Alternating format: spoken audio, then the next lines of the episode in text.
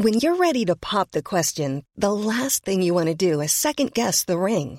At Bluenile.com, you can design a one of a kind ring with the ease and convenience of shopping online. Choose your diamond and setting. When you find the one, you'll get it delivered right to your door. Go to Bluenile.com and use promo code LISTEN to get $50 off your purchase of $500 or more. That's code LISTEN at Bluenile.com for $50 off your purchase.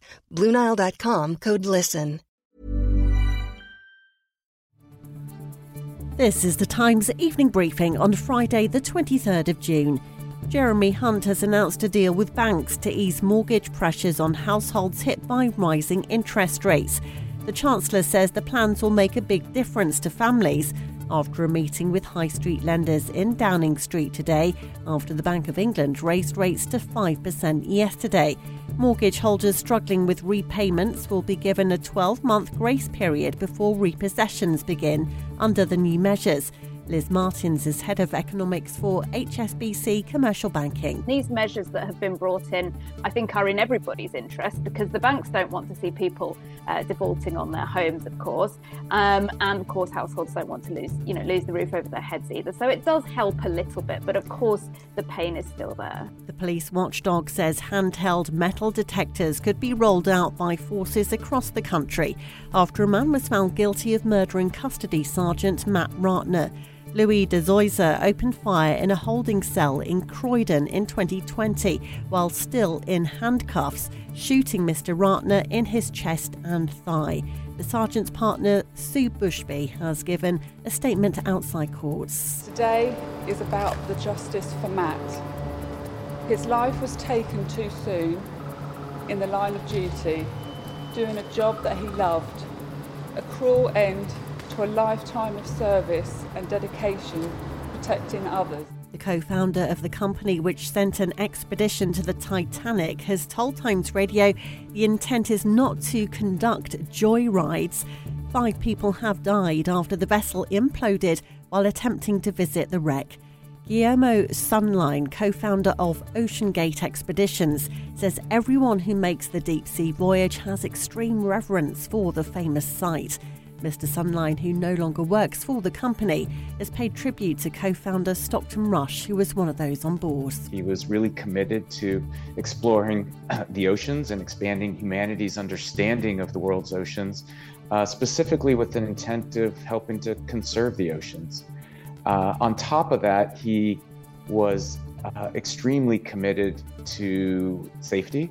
He was also extremely diligent about managing risks and was very keenly aware of the dangers of operating in deep ocean environment. Jim Phelan is a former US Navy master diver. He's told Times Radio of his concerns. I can imagine that's a dream for everybody to go down there and uh, and uh, look at the Titanic. To me, I just think that that depth is it's, it's such a harsh environment. So many things can happen, and nobody can get to you in, in, in a quick amount of time.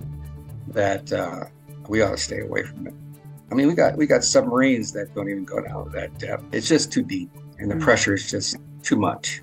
The long running dispute involving security officers at Heathrow Airport has ended after workers voted to accept an improved pay offer. More than 2,000 security officers at Heathrow Terminals 3 and 5 and campus security were due to take 31 days of strike action throughout the summer. The Unite Union says workers will receive an increase of between 15.5 and 17.5%. Glastonbury co organiser Emily Eavis has confirmed the Arctic Monkeys will headline the Pyramid stage tonight after their set was thrown into question earlier this week. The rock band announced on Monday that frontman Alex Turner had acute laryngitis, which forced them to cancel their Dublin show on Wednesday. Meanwhile, The Times has been told gate crashers have been digging Great Escape style tunnels to enter the festival without paying. John Gregory is the National Events and Projects Manager at Churchill Security Services and told us more about what's happening. So, to navigate under the steel fences, they're physically digging holes in the ground. Um, they've been discovered pitching tents to mask what they're doing um, on the outside of the fence and then digging tunnels right underneath and popping up on the inside of the festival. But this isn't the only way. Um, there've been grappling hooks discovered being thrown over the fence to try and climb over. Glastonbury Festival says in a statement working closely with the police, we have robust security measures in place around the site and its perimeter to keep festival goers safe and the site secure. And you can hear more on all these stories throughout the day on Times Radio.